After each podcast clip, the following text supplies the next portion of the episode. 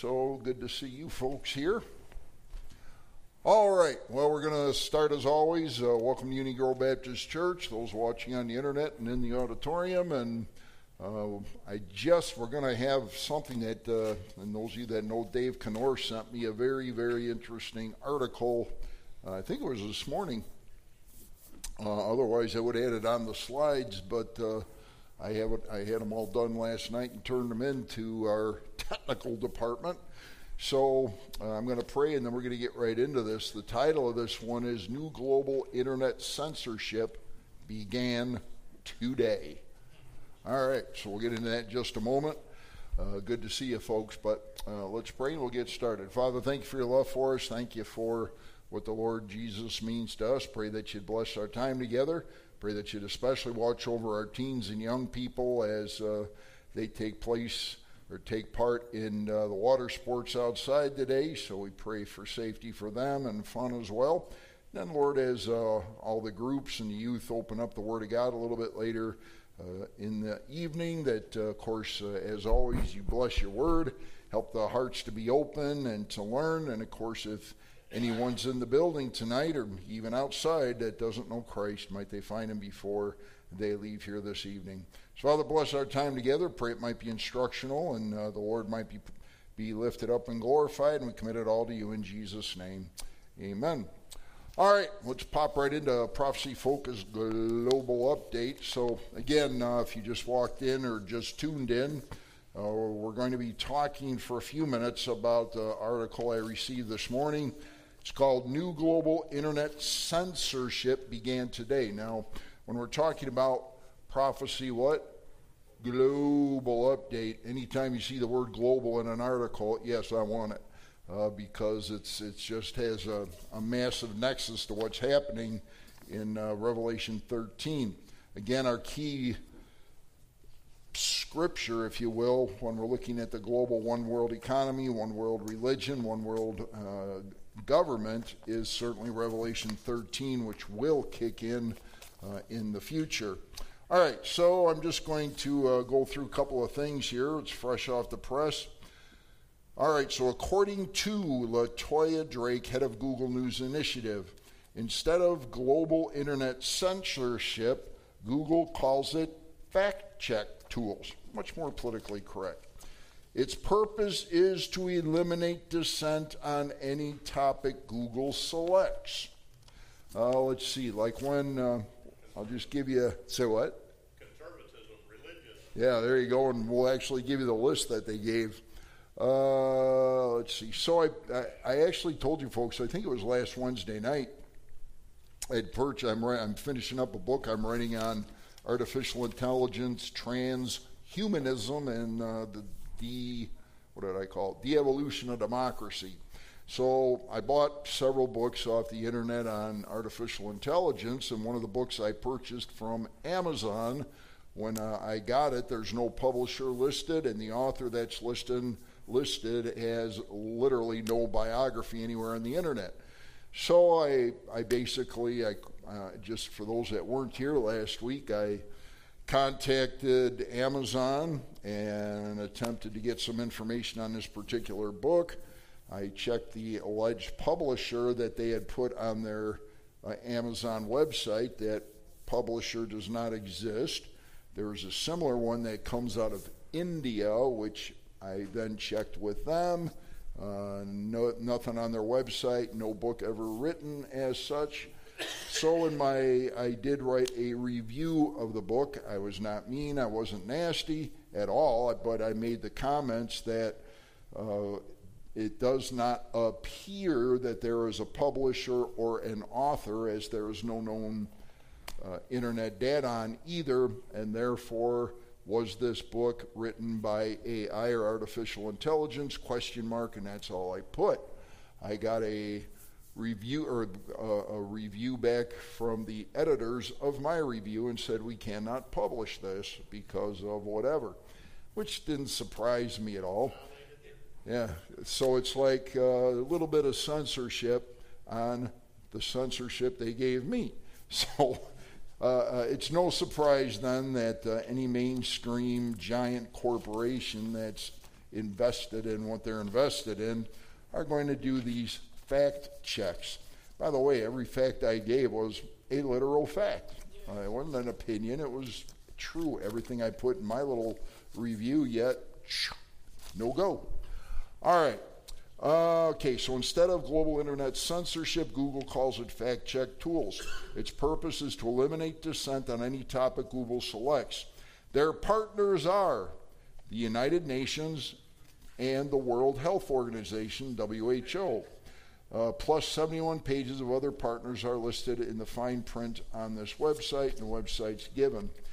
Uh, let's see. So you can go to Google Fact Check Tools, authenticate your reporting with Google Tools for fact checking. In other words, censorship.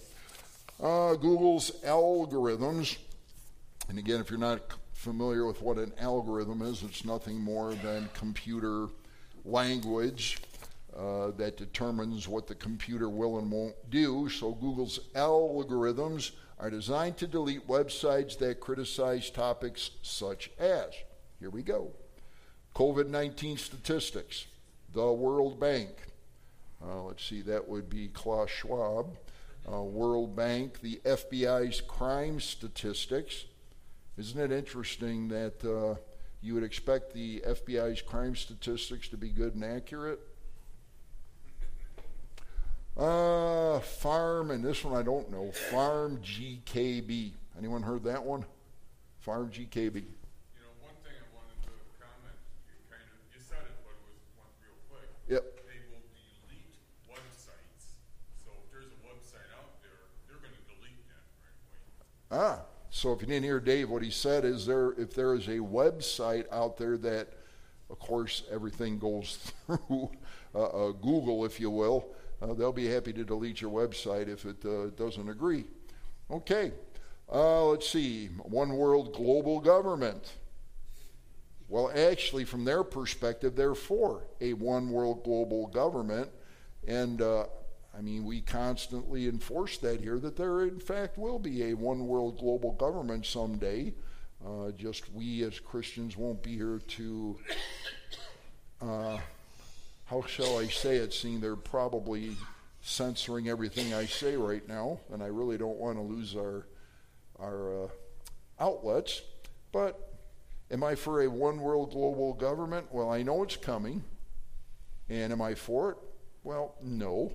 According to Revelation 13, it'll be run by Satan, the Antichrist, and the false prophets. So I guess I would have to say honestly, no, I'm not for that. All right. Uh, was that said as nicely as I could? Global warming statistics provided by the International Panel on Climate Change based in Geneva, Switzerland. The World Health Organization's WHO findings on any topic they select. The United Nations Energy, Energy Statistics Database, uh, including carbon emissions. The Environmental Protection Agency's greenhouse gas reports. The Anheuser-Busch Baldwinsville Brewery, Stanford University's Deep Solar. New data. Lately, we've been focused on building up our inventory of sustainability related data. Some of our some of recent our imports include some of recent our boy this sounds like AI wrote this. Um, it goes through a bunch of stuff which it's all kind of gibberish, so it probably was AI generated. The algorithms are Google's last ditch attempt to control the internet before people worldwide can no longer access it. The goal is to have one point of view. Google calls it data commons. All right, is this a shock to anybody? No. It really isn't. Uh, I mean, for the years that I've been doing prophecy things and going into current events and Bible prophecy, this is nothing that shocks the conscience at this point.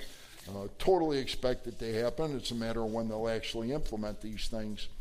Uh, a little bit more. All data supports one global government under the United Nations banner. Well, shocking, okay? We every week we talk about that this has to take place. It's got to come uh, in order to fulfill Bible prophecy. So, bottom line is they're assisting the Lord in accomplishing His will, even though they would claim totally opposite viewpoint.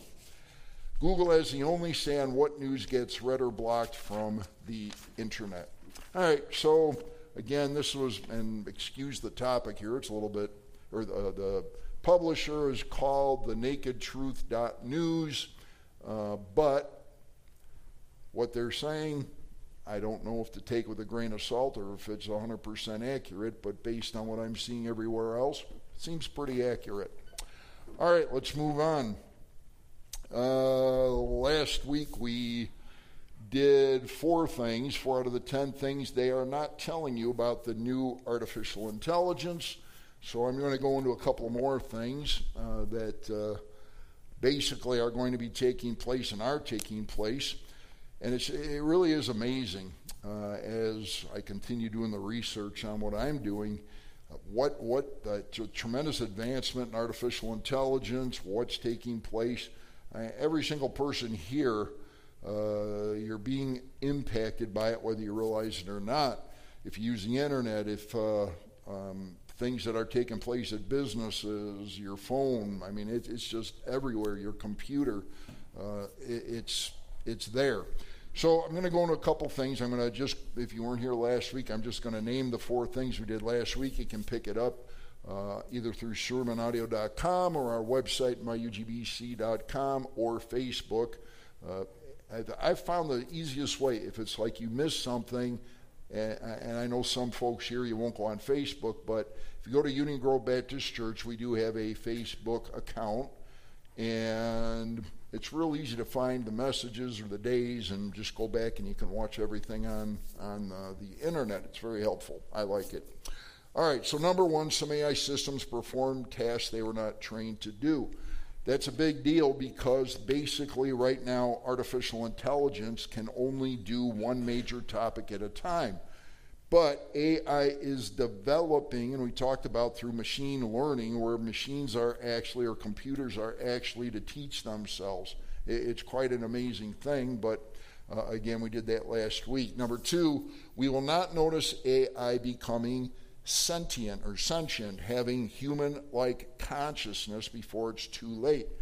Uh, AI, the big thing they're trying to develop, and it's still not there, but basically they want an AI computer, one that's programmed to be able to think like me and you, uh, basically to have a consciousness. Now, again, this sounds like ridiculous science fiction nonsense, but it's not nonsense uh, uh with the development that's literally taking place.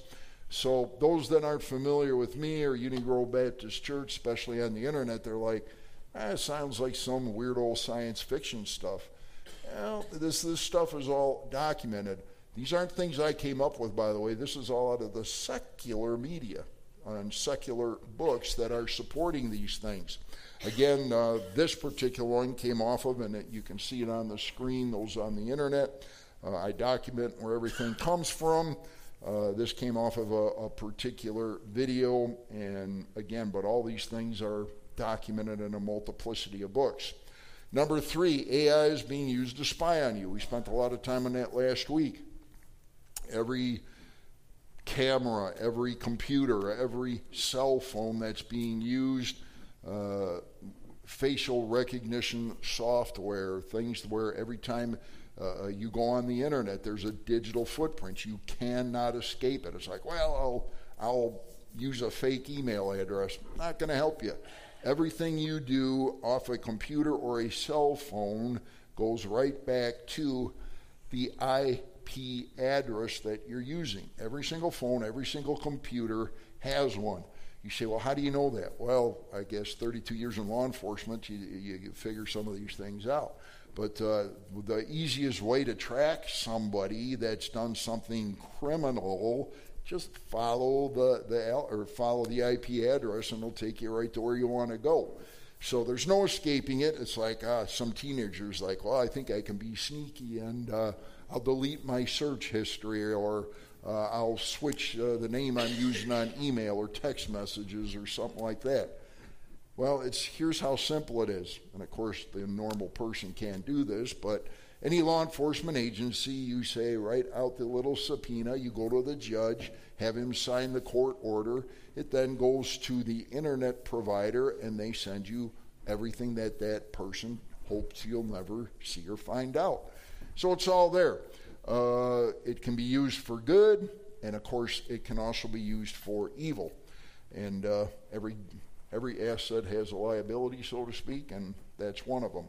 Number four, large model AI systems aren't made of explicit ideas. Uh, again, that ties into the multiplicity of things that AI systems can do. All right, we're going to spend a little bit of time on this. This is a new one. Number five, many artificial intelligence experts are issuing dire warnings about its rise behind the shimmering facade of AI's achievements.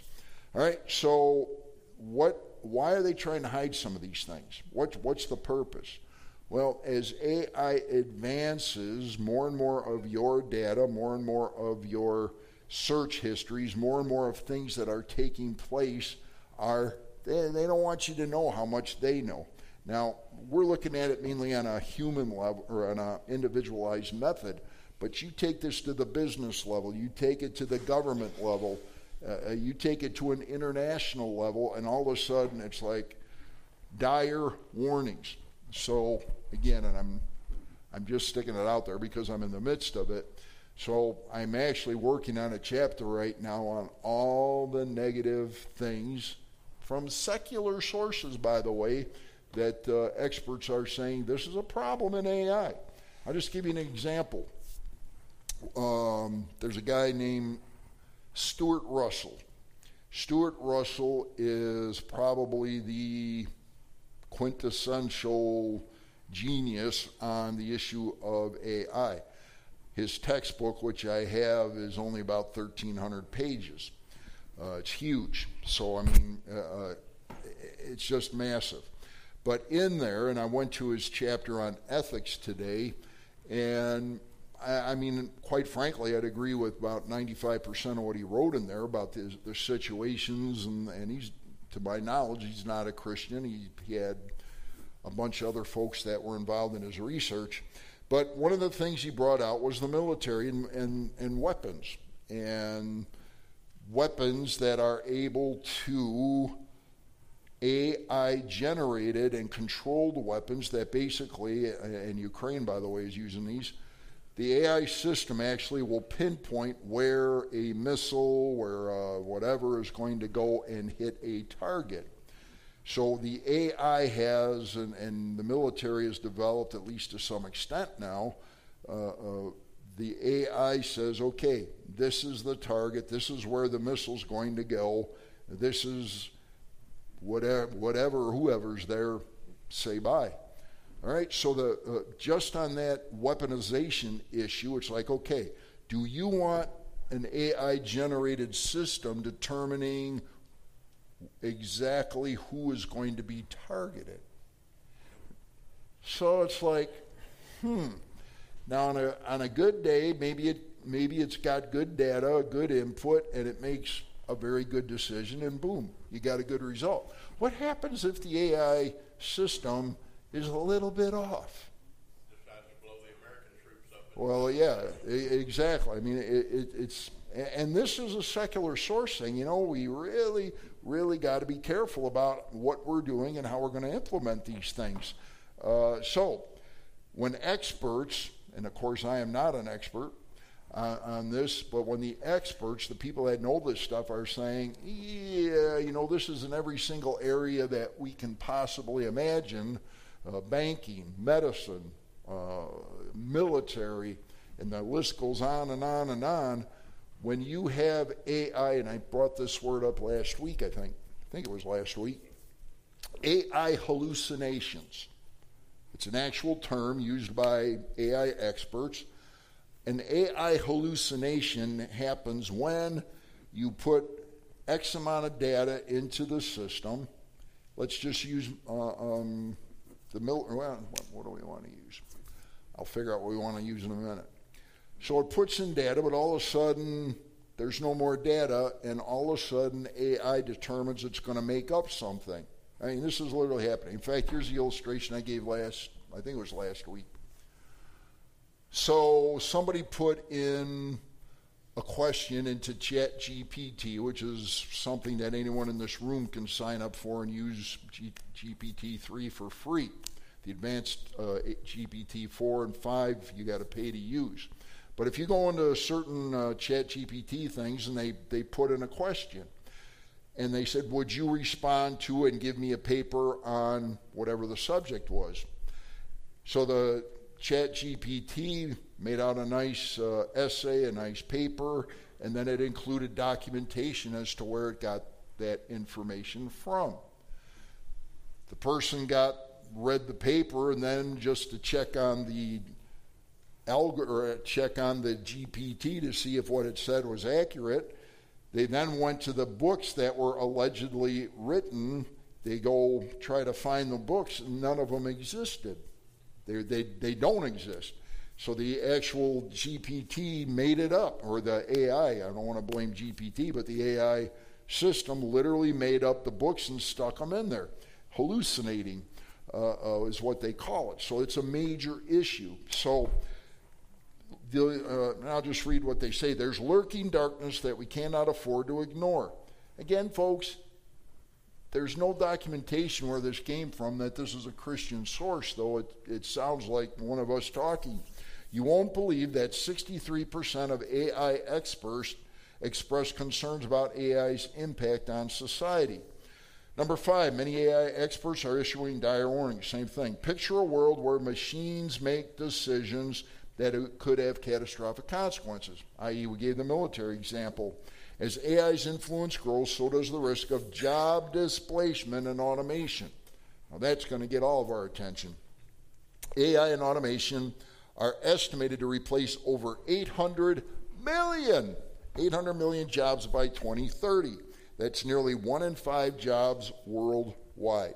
One of the biggest things, if you go and you search on the internet about negative consequences of artificial intelligence, almost every time it shoots right back to the workplace. Um, I don't want to pick on any companies because we got a lot of folks here that work at them uh, uh, locally. But uh, if you go to any of the big giant companies, and again, we're not going to name them because I don't want to, I'm just not going to name them.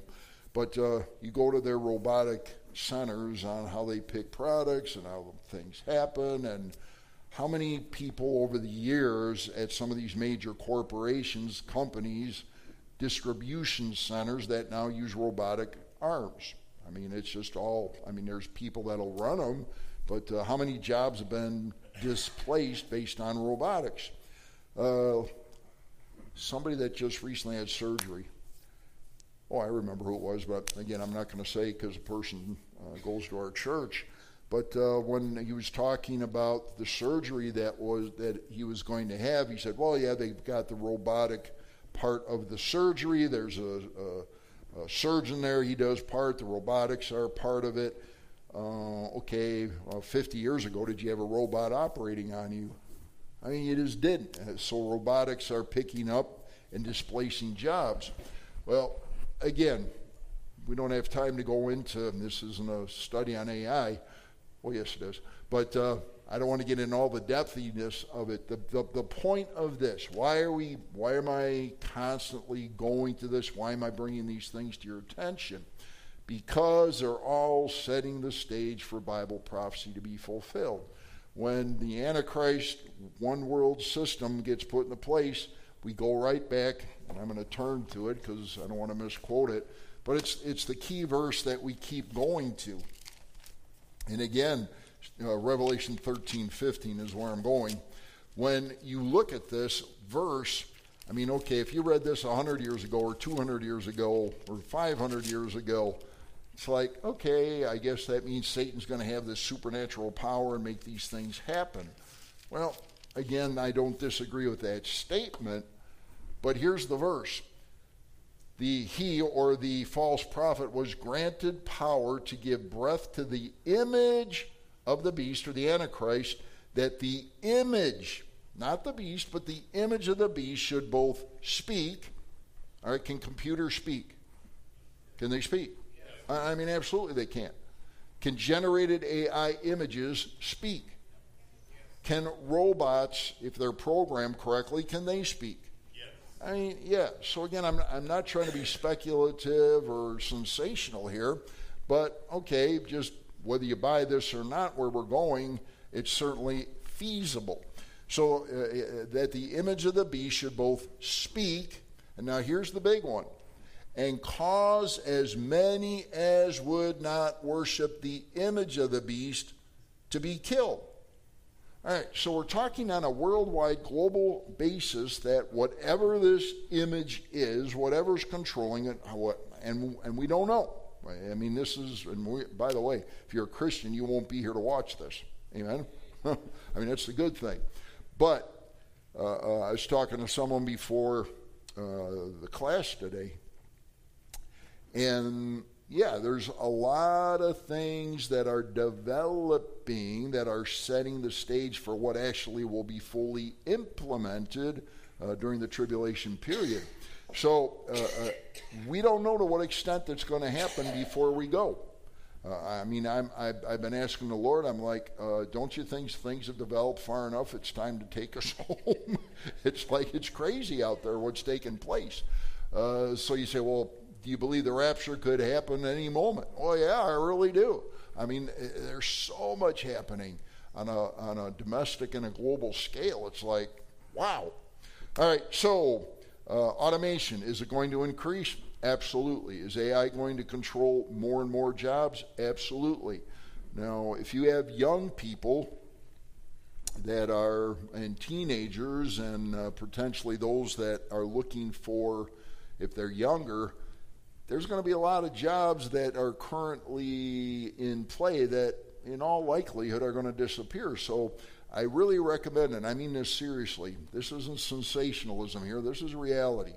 As you look at the job market, and your, your young people, especially, or your grandkids, as they're looking forward to what they're going to do, they definitely should consider and do some research on what is going to be a viable position basically by the time they get out of school. Or if they're not going to school from a a basic trades even thing. How, how many trades could be negatively impacted by automation? All right? So, again, that's, I'm not, I'm saying be guarded. I'm not saying don't do this, don't do that, or you should do this. I am saying be guarded, make sure, especially if you have young people, that they understand how things are going to be changing and do the research and even if, uh, uh, if you're in the trades or if you're going, uh, if you plan on going into something whereby uh, college is necessary, vet it out. Make sure you know where it's going and pick a field that you know will be sustainable in the future. Just advice, not a dictate. All right, uh, 800 million jobs by 2030. That's a lot. Uh, here's another one, and we'll probably close with this one. AI will not care for us.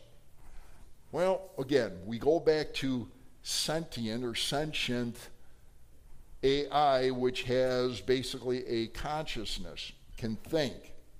Will it have feelings? Will it feel bad if you lose your job? Will it cry and get rusty? AI will not care for us. We live in a world where machines someday will rule making decisions that impact our lives, our communities, and even our existence. Now, I like the language that's used here, if it fits in again with the prophetic scenario. Uh, uh, we'll live in a world where machines someday will what? Rule. And I'm like, well, isn't that an interesting thought? Lines right up with Revelation 13. Now, again, I can't prove that this scenario is exactly lining up with this scenario, but isn't it amazing how these things are coming together? Again, I haven't even gone into this one and the transhumanist subject. So, and I, I, touched on it, I don't know, about a month ago, and I'll be developing that a little bit in the weeks to come. All right, but think about a human being. Okay, who just did this? Oh, my brother in law. Uh, lives up in Minneapolis or in uh, Minnesota area, and uh, he was at the funeral I was at in Montana, and he actually had to leave right after the funeral to get back to Minnesota because he was going to have a shoulder replacement. So I'm like, well, how many surgeries have you had? Both knees are been replaced. Both shoulders have been replaced, and uh, myriads of other things. His body just basically is was destroyed through what he'd done in the military and through working in. Uh, he was uh, farming and just had a ton of issues. But he's like a bionic body right now. Half of his body is is fake parts. Uh, the interesting thing is transhumanism is leading towards trying to get body parts that far exceed what our normal body parts are. My brother in law is kind of proving the point right now that uh, these things last longer. They're, well, they may not last longer, but they're stronger. They can do things that the normal human body can't do. They don't uh, hurt. At least, suppose, how, do you, how, does a, how does a metal insert hurt? Interesting. If you want to raise your hand, how many have had any kind of a knee, shoulder replacements. All right, there's one know, all over the room. Here's the interesting thing those of you that have had one, how many of you with artificial parts, wherever they might be, how often do you think that they hurt? Anybody ever have that happen where they actually hurt? You think they're hurting? There's one, there's two, there's three. All right, my brother in law, another brother in law, who's also had a bunch of surgeries, he's had knee replacements. His knee hurts all the time. Well, his knee can't hurt, but the, the, the nerves around, say what? They call it phantom. Yeah, phantom pain or, or, or pain maybe from uh, what was left to put around the knee. Yeah, I can certainly, he's like, it hurts worse now sometimes than before the surgery. Now, some of you that are going to go in for surgery saying, oh boy, I didn't want to hear that. But uh, uh, you just don't know. But over the past decade, AI has become exceptionally smarter, mastering complex tasks and outperforming humans in different areas, i.e., why a lot of robotic machines and AI controlled things are replacing humans in the marketplace. AI cannot truly care about us or any form of sentient or sentient life AI operates solely on algorithms, in other words, computer programming, data, and mathematical calculations. AI doesn't experience joy, sorrow, or love. It doesn't care if we're happy or sad, thriving or suffering. Now, again, as you get into the, that's true today. Will that be true a year from now or 10 years from now? And I'm going to suggest, based on the research that I've done, that the programmers and the developers are actually working on making AI machines that actually do have all of that. So, will it happen in our lifetime? Who knows? Will it happen someday? Maybe. Larry? I just want to say that. Uh, Oh, there- Go ahead. AI doesn't have is a soul. Yeah, you're absolutely right. Yep, yep. Uh, the, the statement was AI does not have a soul and cannot worship God, and uh, that we can definitely agree on. Now, is your name Larry too? You're Bob. All right, there's a Larry behind you. so I'm like, oh, you're a Larry too. I thought it was Bob. All right, good to see you, by the way. Larry, go ahead. I'm retired from General Motors. When I hired in in 1976, we had what was called a high volume line, which may have taken 100 to 120 employees to build a converter. 20 years later, we went to robots that talked to each other. It took six people. Six people to run the rope. To 120 down to six. Yeah. Now, it wasn't the same amount of volume that, that, you know, 120 people, but still, we went from 120 to six. And then it was, it was flexible, where you could change from part to part to part with very little tooling change. It was all done in the For sake of those watching, uh, what was just stated from an individual that worked at a particular place where they had 120 employees on a, on a work line, that 120 was reduced to six people and replaced with basically robotic machinery that could talk to each other. Amazing stuff. And that's 20 years ago, so you can imagine the advancement now and how many jobs uh, have been replaced by uh, AI and robotic machines, and it's going to keep on keeping on. So, bottom line, at least at this point, AI doesn't care for happy or sad. Probably won't care for happy or sad in the future either.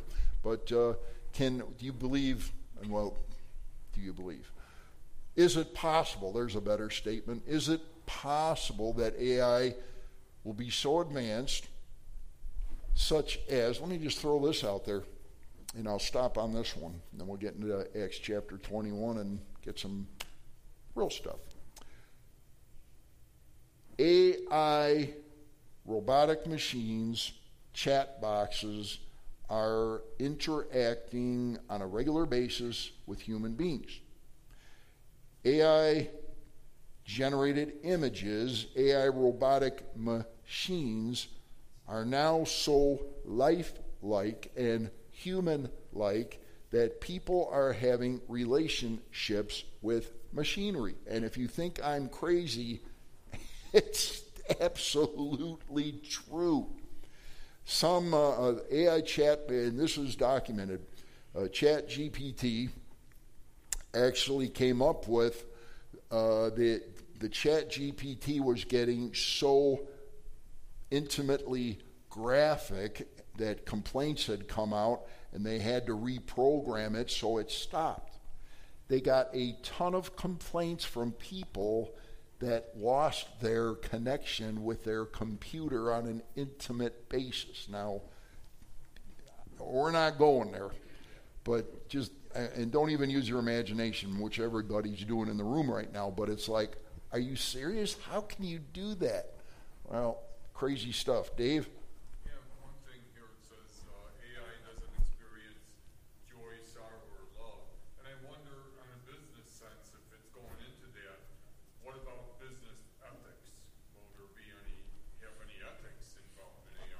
Yeah, the question is will there be any ethics involved in this? Well, again, I go back to this textbook, 1,300 pages, uh, written by multiplicity of individuals that are all involved in the secular universities, and they bring out, I mean, they absolutely state we should, operative statement, should, that doesn't mean will, we should do everything on an ethical basis so that it enhances humanity and doesn't harm it.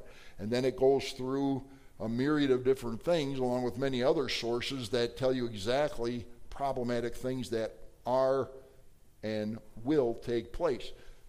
Uh, let me see. Anybody that doesn't follow the, and worship the Antichrist will be what? Killed. Is that kind of an ethical violation? I think so. Uh, let me just, and Valerie, you wanted to say something? Okay. Uh, let me just read the next verse. Uh, let's see. And then I, I definitely going to go to Acts 21 after I read this. So I'm going to skip ahead so I don't get tempted. That's for next week. Ooh, lots, a lot of good stuff. Wow, like that. Where you again? Revelation 13. Revelation 13, uh, we just finished verse 15. Again, that as many and cause as many as would not worship the image of the beast to be killed. All right, so now here's the next thing, verse 16. He causes all, and uh, somebody just made mention of this, might have been you, Lewis. He causes all, both small and great, rich and poor, free and slave, to receive a mark on their right hand or on their foreheads, and that no one, we're talking globally, folks, not just locally, He's, he causes all, both small and great, rich and poor, free and slave, to receive a mark on the right hand or on the foreheads, and that no one may buy or sell except one who has the mark of the name of the beast or the number of his name. Here's wisdom. Let him who has understanding calculate the number of the beast, for it is the number of a man. His number is 666. All right, everybody knows this passage. Everybody in here, you've heard me state it, you've read it. Uh, uh, it's nothing new under the sun. God's just making it absolutely perfectly clear. Somehow, the technology is going to be there. Somehow, it's going to be on a worldwide, global basis. Whether it's and, and I, I'm absolutely convinced some form of AI absolutely has to be involved in this, or some and something very similar. You cannot do this on, on a simple level. This has to be a international, worldwide global system, or it won't work. And prophecy wouldn't be fulfilled. And does prophecy always have to be fulfilled? That we can all agree on. It's got to happen, so it will take place. All right, that's enough AI for today. I'll do, and, and I, boy, it's just like today when uh, Dave sent me that article. It's like I really kind of want to get off the AI kick, but it's like, man, every other day something's happening that pops right in. So, I mean, this stuff is exponentially just going bonkers as to the development of it. All right, how about some Bible? Anybody need a handout? Mr. Lair, okay, Maris up here. Anyone else? In the back? Okay, there's a bunch in the back after you get Maris. Thank you, sir. Going once. Come, yeah, there's several in the back towards where Valerie is. Then uh, over by Lane. All right, very good. Well, let's get into some Bible. By the way, everything we just did, it's like, well, why do you why do you waste our time with talking about AI? I trust it's not wasting your time. I really do. It's getting us to understand the developments that are taking place, the cautions that we need to exercise uh, from a Christian perspective, uh, uh, as well as, I mean, okay, so I'm a pastor. Does that mean I should only talk about um, the death, burial, and resurrection of Christ and let everything else go? And I don't think that's being a good shepherd, quite frankly, to keep it just myopic. Uh, every single part of our life, we are to have a Christian worldview. Every part. Everything we do, Christian worldview. So when we're looking at economics, when we're which anybody here able to exist without money? I mean, we all need it. We all use it. We all have to figure out where it's going to come from. Uh, so when it comes to economics, when it comes to your portfolio, when it comes to your jobs, when it comes to uh, every single thing we do, when it comes to entertainment, when it comes to media, all that stuff, does it all fall under a Christian worldview? Can we agree or not? Everything we do, should it be under a Christian worldview? Yes. I mean, it should. Uh, otherwise, we're missing out. Uh, everything we do should be under the auspices of what, what is God's will? What am I doing today? Where am I going? Who am I going to marry? What job am I going to take? What am I going to do with my life? What am I going to do after after church is over? Everything should have a world Christian worldview, biblical nexus. All right. So uh, let's go back here. So today, what we're looking at, uh, we're finishing up Paul's third missionary journey. And uh, basically, I titled this one Anything for the Cause of Christ, as we're going to see some tough stuff again that the Apostle Paul went through. All right, verse 1, Acts 21. Now it came to pass that when we had departed from them and set sail, and basically he's just going to go through his path right now, how he's going to get back to Jerusalem. Running a straight course, we came to Kos, the following day to Rhodes, and from there to Patara. Now, how many of you been to all those places?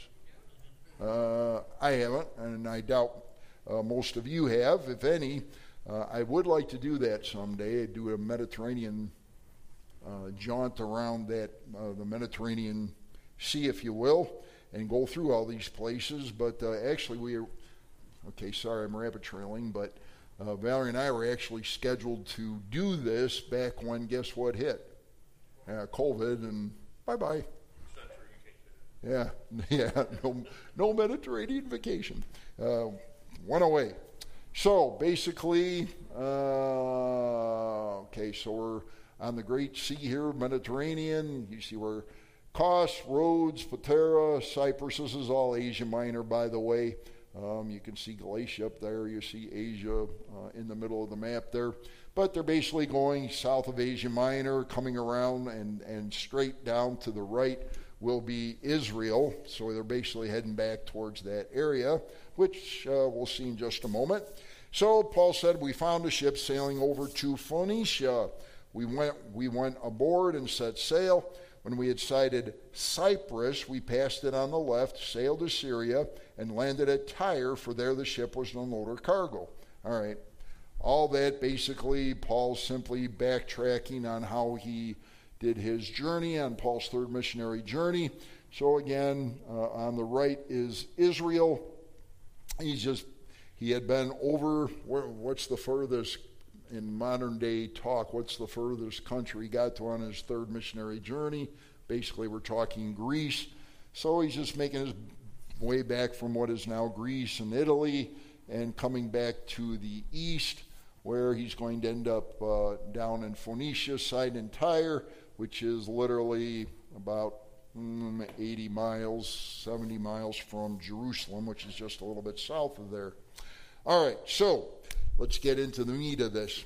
And finding disciples, he stayed there seven days. They told Paul through the Spirit not to go up to Jerusalem. All right, two things here. The disciples are talking to him, and they're warning Paul. Paul, we got a message for you. You go to Jerusalem and you're going to suffer. You're going to endure some horrible things. And catch the verbiage here because what he, they're not the Holy Spirit didn't say, tell Paul not to go to Jerusalem.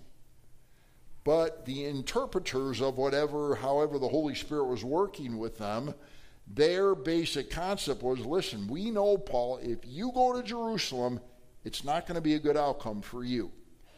So maybe you ought to reconsider this uh, silly idea of going to Jerusalem. Now, I want you to also catch, and most of you know this, when it says go up to Jerusalem. We know that Jerusalem is on the top of what mount? Mount Moriah. And no matter where you're coming from, you always go up to Jerusalem. It's just a biblical statement. When you go to Jerusalem, you always go up to get there. So they told Paul through the Spirit, listen, don't go to Jerusalem, go up to Jerusalem. Now they're going to expand on this. So Bottom line, uh, uh, they're in Tyre right now. You can see over to the left, that's where uh, Greece, you can see Athens, Corinth, if you got good eyes.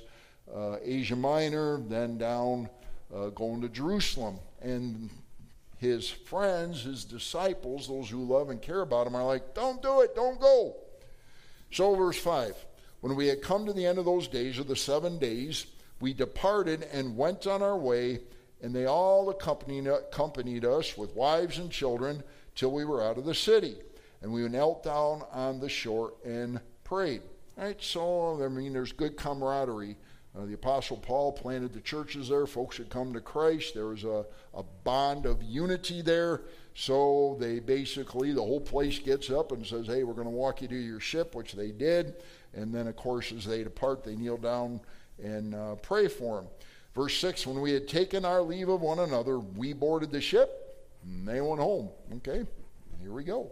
Verse 7 And when we had finished our voyage from Tyre, we came to Ptolemais, greeted the brethren, and stayed with them one day.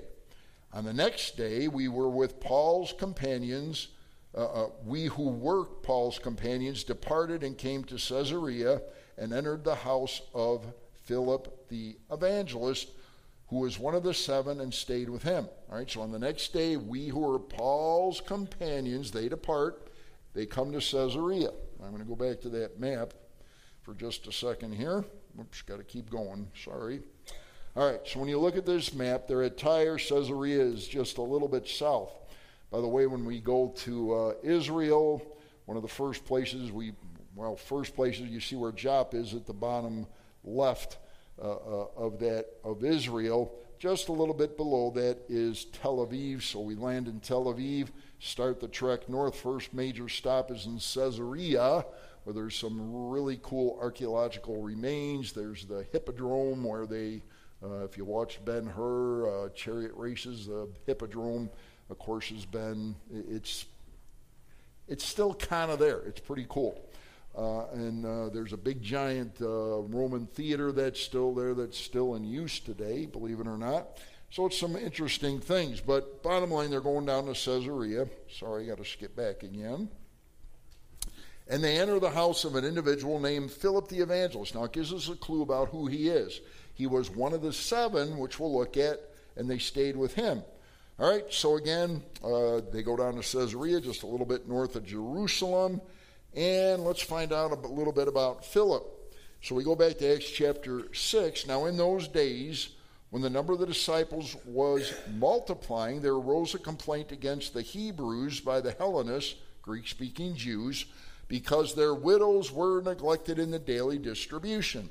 Then the twelve, or the twelve disciples, summoned the multitude of the disciples and said, Hey, we got a problem. It is not desirable that we, in other words, the disciples, should leave the word of God and serve tables.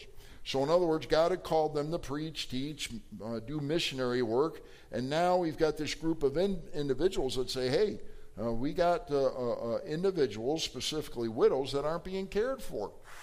Now, by the way, does the Bible ever state that widows should be cared for? It absolutely does. Now, it actually puts an age on that. Now, I'm not saying we shouldn't help all widows. I think we should. But he puts an age limit on who are the specific, and this is for 10 point question what is the age that God says, listen, when, when widows reach this age, you need to seriously take care of them? What's the age? I see a six, six years old. 60. Huh? Six old. Six oh, that is correct. You get the 10 points, which is redeemable nowhere. Anyway, uh, that should get a little laugh. Anyway, uh, and he's right. So again, uh, are you saying, Pastor, if they're under 60, we shouldn't help them at all? No, absolutely not. Uh, um, but God basically says, listen, uh, um, uh, when somebody reaches the age of 60, now think about the culture back in the first century AD. How many people had gigantic lifespans to live, even reach the 70 mark, much less beyond? Yeah, it was not like it is today. Uh, people didn't have, I mean, today, and those of you that are getting a little bit more mature, meaning older. Uh, back in the day, you, what was the average, last generation, what was the average age for retirement? That was 65. What's the average age of retirement today, at least where the government wants you? 72. Yeah, 72 in that range, and you just watch Social Security.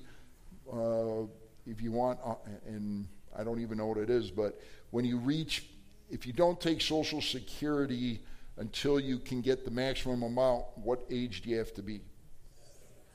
It's 70 what? Is it 75? 70? All right, 70. So again, what are they saying? Don't retire until you're 70 if you want the maximum amount of money, or don't take Social Security. Uh, so it's interesting. But anyway, uh, the bottom line is these widows were not being cared for and uh, they wanted them to be cared for. So the disciples said, Well, yeah, we, we think they should be cared for too. So let's figure this out. So what takes place? Verse 3 Therefore, brethren, Christians, seek out from among you seven men of good reputation, full of the Holy Spirit and wisdom, who we may appoint over this business. But we will give ourselves continually to prayer and to the ministry of the word. All right, so what are they doing? They're picking out, they, they, they get seven men, Philip being one of those men that uh, basically was filled with the Holy Spirit. Now, I'm going to park there for just a second. When we're talking about being filled with the Holy Spirit, think about first century biblical filling of the Spirit. When we're commanded in Ephesians 5:18 to be filled with the Spirit. Does that equate to the exact same thing that took today? Is that the exact same thing that took place back in the first century? The answer is no.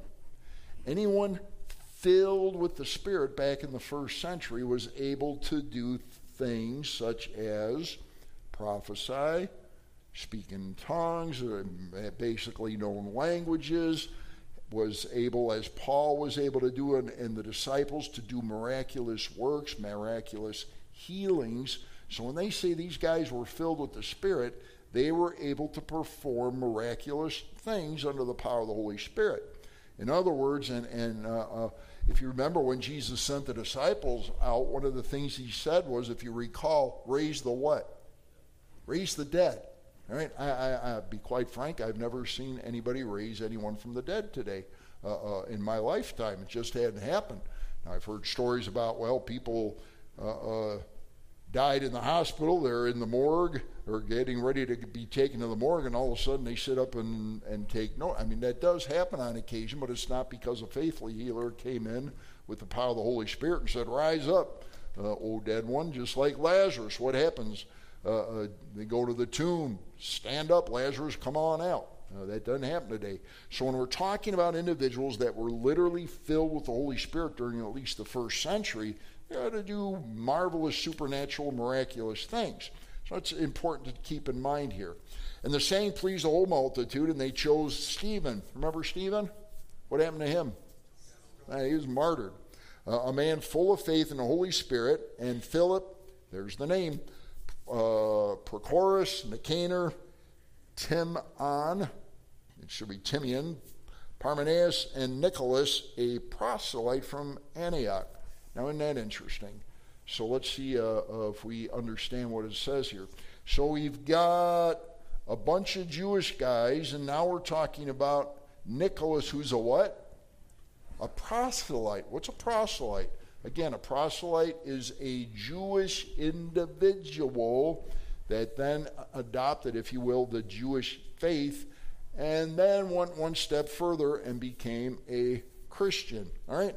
So basically, we're looking at a Gentile guy who, who took on uh, the faith, if you will, of Abraham, Isaac, and Jacob, worship the God, Yahweh of the Old Testament, and then obviously here he's come to Christ, or he wouldn't be serving with them. Verse 6. All right, so whom they set before the apostles, and when they had prayed, they laid hands on them. Now, folks, uh, uh, here's, here's a couple of things. One is, you'll hear many, I'll even say churches, some Bible schools that will say, well, this was the deacons, the implementation of the deacons back in the day. I find that to be a suspect conclusion because when we get into the Pauline epistles, it makes it very clear in Timothy and Titus uh, how deacons are called.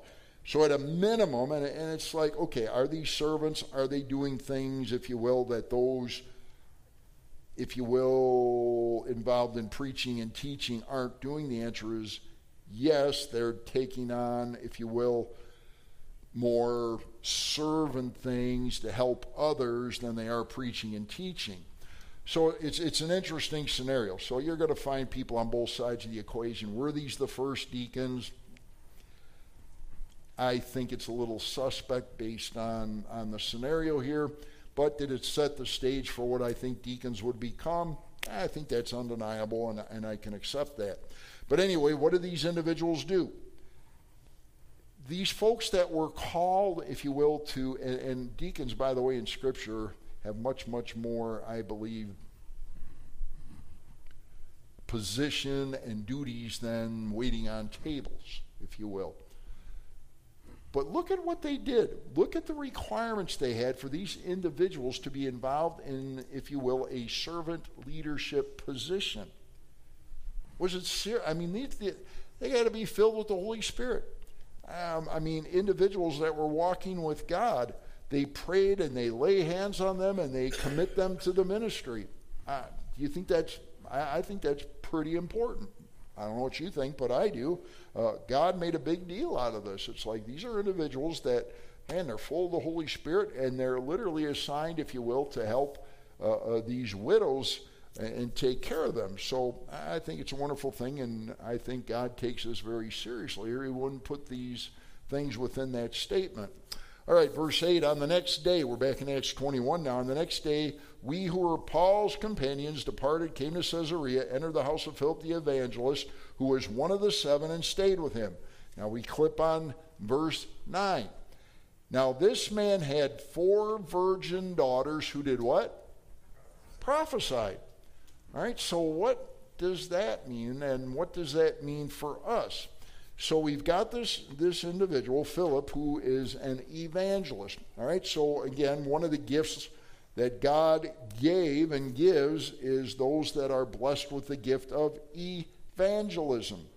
And uh, by the way, the Bible makes it clear that every pastor should do the work of an, do the work of an evangelist. In other words, do I believe I have the gift of evangelism? I would have to say no.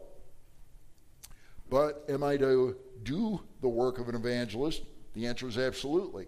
Now, an evangelist and a guy like Michael McCrory that we had here, uh, and, and I made it very clear why I wanted him to come. I knew we had certain folks in our church that I've been praying for for a long time. I gave the gospel over and over and over ad nauseum almost, if that's possible. And it just wasn't clicking. They weren't they weren't catching it. They weren't coming to Christ. So I'm like, well, something's missing here.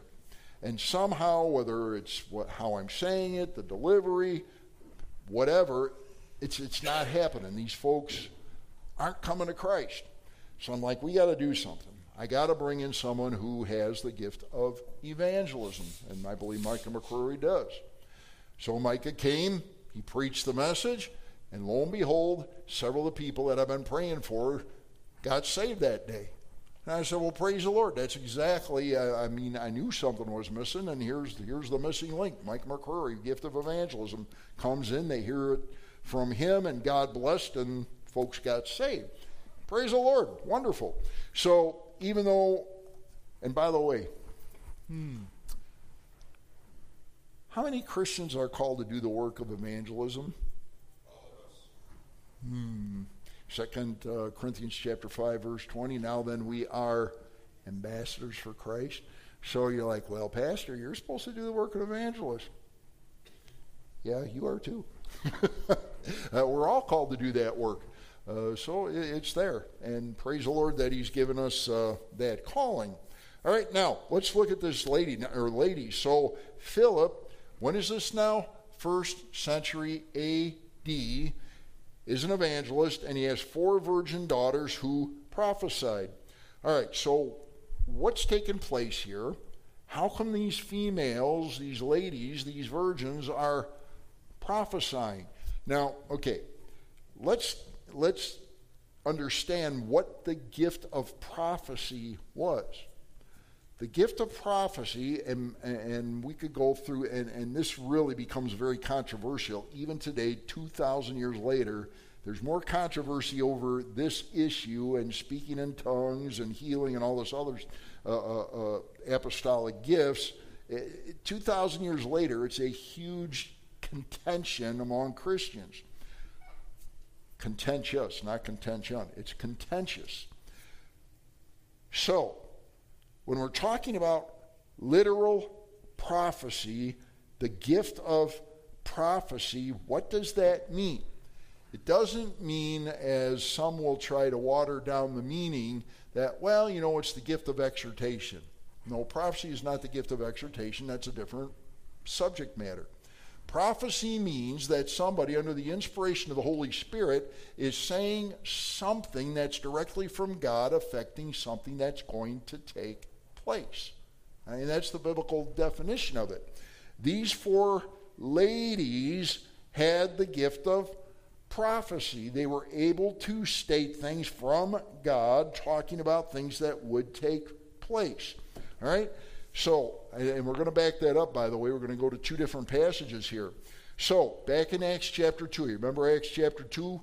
The Holy Spirit comes all the people there from all around the known world, uh, the Jewish males that were required to be in Jerusalem, all of a sudden the Holy Spirit comes after the death, burial, resurrection of Christ on the day of Pentecost. The Holy Spirit comes down, and all of a sudden everybody's hearing from all over the known world who spoke multiplicity of different languages. They heard every man speak in his own language, or as the, the King James and others use, tongue.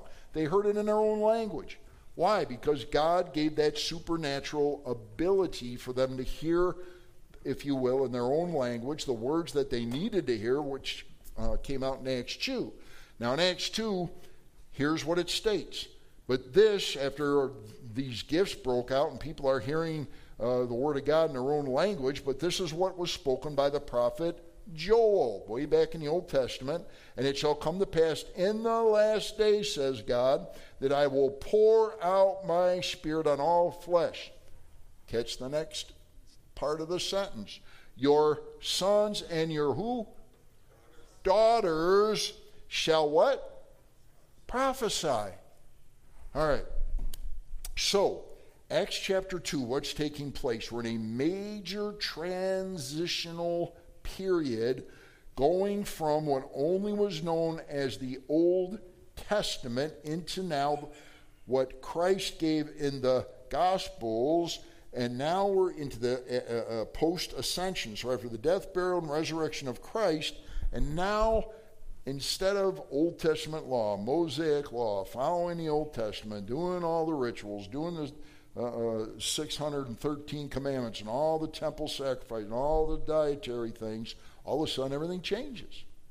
So God had to get the word to the people that things were changing, not only through the different languages being taught, but also through prophecy. How many of these individuals during the first century had what I'm holding in my hands? How many of them? Zero, none, nada, nicked, nothing. Is that enough negatives? Whoa, whoops, that wasn't good. Thank you, Lewis. Fortunately, that's my rubber Bible. It withstands everything. Thank you, sir. Sure. I apologize for that. Not the way the Word of God should be treated. All right. So, and it shall come to pass in the last days, says God, that I will pour out my spirit on all flesh. Your sons and your daughters shall prophesy. Is it any wonder why uh, Philip had four daughters that could prophesy? Does that make sense based on this? Well, of course it does. So they had the gift. Your young men shall see visions, your old men shall dream dreams. Now, my men servants and on my maid servants, I will pour out my spirit in those days, and they shall prophesy. All right, let's move on. So, now we go to the future. Zod Acts 2 and Joel 2. Acts 2 literally is the same words that Joel prophesied. So we have the beginning of this scenario pop open in in uh, Acts chapter 2, and here's what hasn't happened yet. So we go from verse 18, those things kicked into play. Verse 19 has not happened, it's still future, uh, uh, not happened. So uh, Joel prophesied, I will. And uh, of course, in Acts, Luke states, I will show wonders in heaven above and signs in the earth beneath, blood and fire and vapor of smoke. The sun shall be turned into darkness and the moon into blood before the coming of the great and awesome day of the Lord. And it shall come to pass that whoever calls on the name of the Lord shall be saved. Now, if you go to, and we're not going to go there, but you go to Matthew chapter 24, the Olivet Discourse. What is the sign of the coming of Christ? Not for the rapture, but for the second coming. Exactly what's written right here. There will be absolute signs that will be in the heavens that will take place not at the rapture, but seven years later at the second coming of Christ, when Jesus comes back, there's going to be catastrophic changes in the sky when Jesus returns. So these things haven't happened yet. Why? All right, now here's, here's the part that is really important, but unfortunately, even though it shouldn't be controversial, is. We go back to God's Jewish prophetic calendar. Daniel 9, 24 to 27. Daniel 9, 26. There are two events that are listed in Daniel 9, 26. Again, this was prophesied to the Daniel's people back in uh, Daniel 9, verse 1. It talks about this all the way through verse 24. It says who he's talking to Jewish people, Jewish calendar. Daniel 9, 26, two things were prophesied to take place. Number one, the crucifixion of Christ. The Messiah shall be cut off. That's a prophecy that specifically says Messiah shall be cut off, basically die. Number two, in Daniel 9:26, the second thing God says will take place is the destruction of the second temple. This was written back in about 500 BC. The second temple was destroyed in AD 70. Did the crucifixion of Christ happen, Daniel 9:26? Yes. Did the second temple get destroyed in Daniel 9:26? Yes. yes. What's the next event then that's talked about? You go to Daniel 9:27 and it talks about the antichrist confirming a peace treaty with the many or the Jewish people. Again, the whole context is Jewish people starting in Daniel 9:1. Wait a minute. Where's the church age in there? Where's Where's, okay, we know the crucifixion happened, we know the temple is going to be destroyed, then the next thing is the Antichrist coming. Well, wait a second, we got to almost, we're almost hitting more 1900 and some odd years that have taken place between this and this. And it's like, well, why is that? Well, because uh, um, God put what we're going to call a parenthetical passage in there known as the church, which has been here for some 1900 and X amount of years, going on 2,000 years. Colossians 1 24 to 29, Ephesians 3 1 to 7, Romans 16 25 and 26 all talk about the mystery church age, which is what we live in. Why is it a mystery? Because God didn't prophesy between Daniel 9 26 and Daniel 9 27. He never said, after the death, burial, and resurrection of Christ, I'm going to stop the Jewish system and I'm going to implement the church. Not in there. We don't find that out until Colossians, Ephesians, and Romans when he tells us why we're where we're at. All right? So you say, well, why'd you bring that up? Uh, let's see, because in Acts chapter 2, in Acts chapter 21, we're talking about people who had the gift of prophecy that Joel talked about during the transitional time when the Jewish people and Gentiles, of course, involved then, become Christians. Well, for 2,000 years, that was during the first century, the apostolic age, when the last apostle passed off the scene, so did those supernatural, miraculous gifts. They were apostolic gifts. The Bible talks in Corinthians about the signs of an apostle. So uh, you say, well, Pastor, do you believe that miracles happen today? Of course I do. God does miracles all the time. Does he do them through people? The answer is absolutely not. Uh, that ceased after the apostolic times.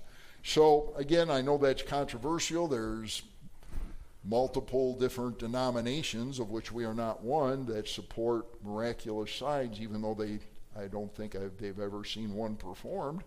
Uh, uh yeah, they can't. They don't exist today.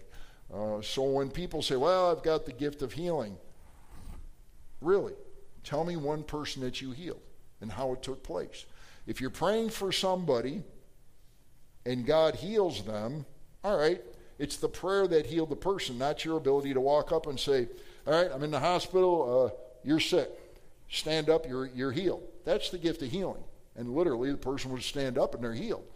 Praying for somebody for a week is not the gift of healing. That's simply God answering prayer and healing someone. All right, enough said. I don't want to go any longer on that, but that's the major thing. The miraculous signs and wonders were definitely during the apostolic time. Prophecy, where they're actually prophetically speaking about things because they didn't have the canon, and it was during the apostolic times, then certainly it all took place as written. So there's no denying that took place. Uh, let's see, 1 Corinthians 11, we're not really getting into head covering, but simply to document this. 1 Corinthians 11, verse 4 every man praying or what? Prophesying, having his head covered, dishonors his head. Now, again, I'm not getting into head coverings tonight. I'm getting into that prophecy existed during the apostolic times. But every woman who prays or what? Prophesies. All right? So, God basically, uh, uh, and the Corinthians were huge abusers of the spiritual gifts. But God's simply bringing out that, yeah, in two different passages, did ladies have the gift of prophecy during the first century? Absolutely. Unequivocally, they did. So, yes, sir. Would the Jewish men have to take their yarmulkes off when they prayed?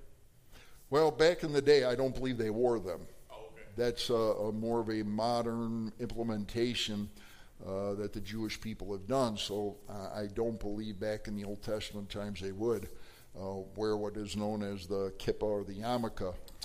All right, uh, let's move on. Acts 21:10.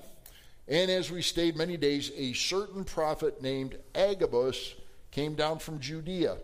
And here we go, and we'll probably stop pretty close to this. When he had come to us, he took Paul's belt, bound his own hands and feet, and said, Thus says the Holy Spirit, so shall the Jews at Jerusalem bind the man who owns this belt and deliver him into the hands of the Gentiles. All right, now we have the second implementation here. Now we have Agabus, along with the other ones that we read a little bit earlier, are coming up to Paul and saying, Listen, you're going to be in serious trouble when you get to Jerusalem. Let's move on. What is the next piece? Now, those, now when he, we heard these things, who's writing this? Who's the author of this? Is Luke. And Luke has said, Listen, we heard these things along with the other disciples. And both we and those from that place, what did they do? They plead with Paul, to him, not to go up to Jerusalem. Paul, don't go there. It's horrible. The Holy Spirit has made it very clear. Agabus the prophet has made it very clear. If you go to Jerusalem, you're going to be bound up, you're going to be put in prison. Now, up to this point, has anyone stated the Holy Spirit told them to tell Paul, do not go to Jerusalem? Is that in there? Remember when Jesus told Peter before his crucifixion, Hey, Peter, I'm going to be arrested and they're going to crucify me.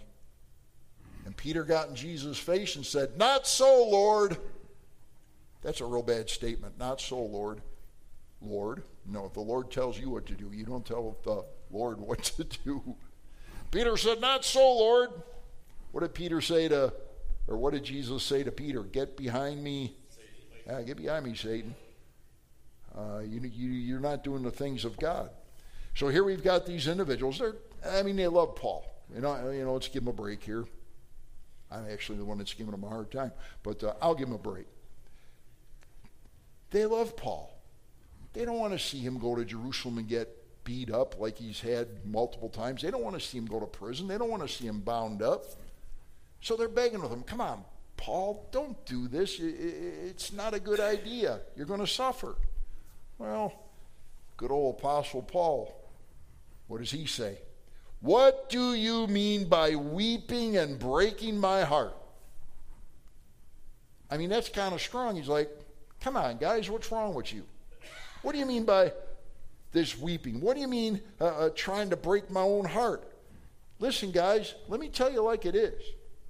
I am ready not only to be bound, but also to what? Die. Die.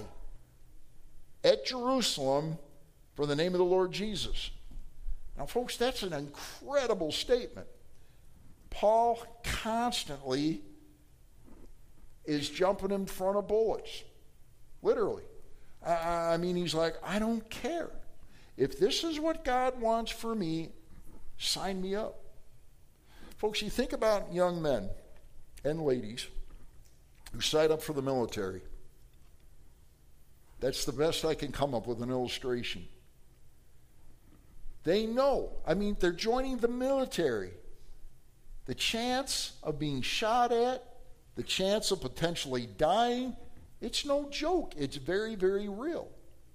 Yet they're like, I love my country. I love my family. I, I, I, I love people. And I believe that it's the right thing to do to sign up, to put on the weaponry, if you will, to put on the uniform, and to go fight for them and potentially give their life known as the ultimate sacrifice. And Paul said, Sign me up. Sign me up. I don't care if I die. I don't care if I'm bound. I'm going there because I've been called by God to do this. So when he would not be persuaded, we ceased.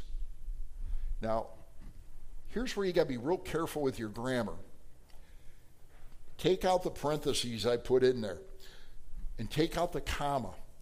And by the way, in the original language, there's no commas, there's no punctuation in the original Greek manuscripts. So it could read like this.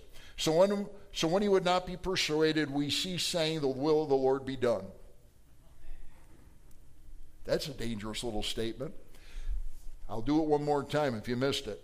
So when he would not be persuaded, we cease saying, The will of the Lord be done. In other words, we're like, okay, we disagree with God's will, so we're not going to say it anymore. We're not going to say the will of the Lord be done. That's not what it's saying. So we got to get the punctuation right here. So when he would not be persuaded, so when we could not persuade Paul to stay out of Jerusalem, we ceased saying. In other words, they ceased trying to alter Paul's destiny, and instead they affirmed God's will by saying, not our will, basically, but the will of the Lord be done. That's what he's really saying here. So, uh, uh again, sometimes, uh, I mean, one little comma here can throw you into a completely wrong conclusion if you don't understand what it's saying. They didn't say, well, we don't want God's will anymore. They're, they, they ceased. They ceased their argument with Paul, and then they said, what? The will of, of God be done. Well, we're going to stop there tonight. What's God's will for you? What's God have for you? What does God want you to do? That's a big question that all of us ask at times. How do you discern what is God's will today? Well, I always give a couple of things, and here's the practical side of it. How do you know what God's will is? How did Paul know what God's will is? Well, because God literally told him. I mean, he told him. No, no ifs, ands, or buts about it. He told him. You're like, well, that's never happened to me. Well, folks, it's never happened to me either. But how does God do things? Well, who lives within inside of you if you're a believer? Holy Spirit.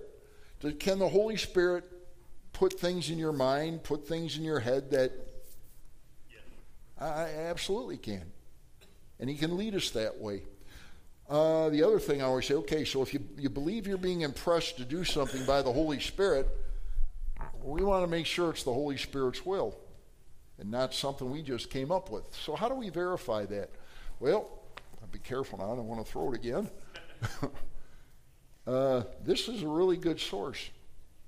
In fact, it's the best source. Uh, you read through this, and it's like, do you see anything here that seems unscriptural? Do you see anything here that authenticates what's in your mind? Then the other big thing. Bible says in Proverbs there is safety in a multitude of counselors. So number 1, Holy Spirit makes an impression in your mind about what you what you think is what God wants. Second, we go to the Word of God to make sure it matches up with. Uh, there's nothing there that is contrary to what you're going to do. Uh, uh, uh then, probably spend a nice season in prayer. You know, Lord, I, I believe this is what you want me to do. Ask God about it. Talk to Him about it. And then that multitude of counselors. Number one, if you're married, always consult your spouse. They'll always come up with something, or they'll either affirm or give you a hard time about it. If they give you a hard time, not necessarily it's it's a, a, done deal, shouldn't do it, but it's certainly time to park the car for a minute and decide, well, if my spouse really doesn't like this, why? And don't get mad at your spouse. It's like, why did why does my spouse not agree? Now maybe they will in the future, maybe they won't. Other one, multitude of counselors, godly individuals you trust, you know are walking with God.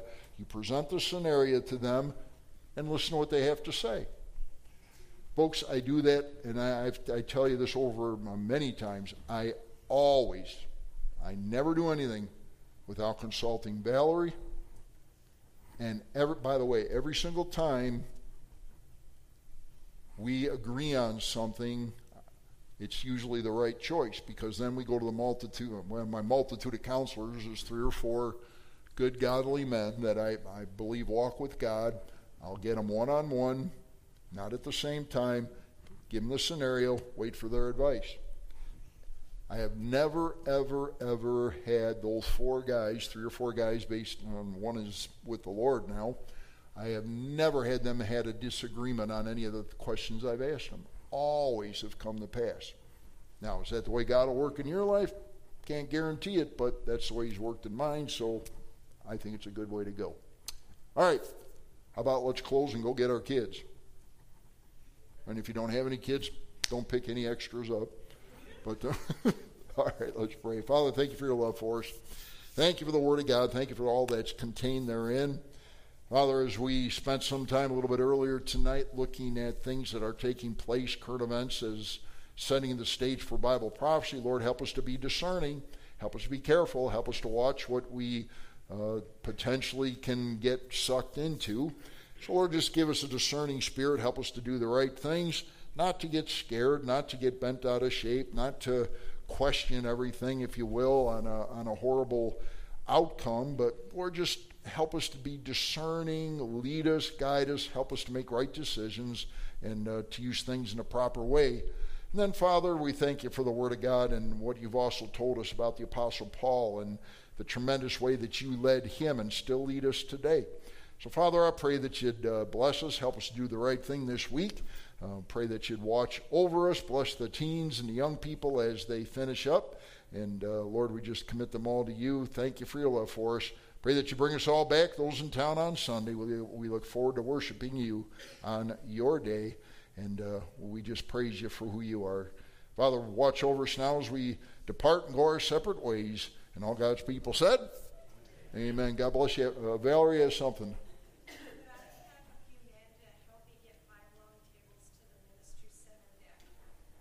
Okay, you need five long tables to the ministry center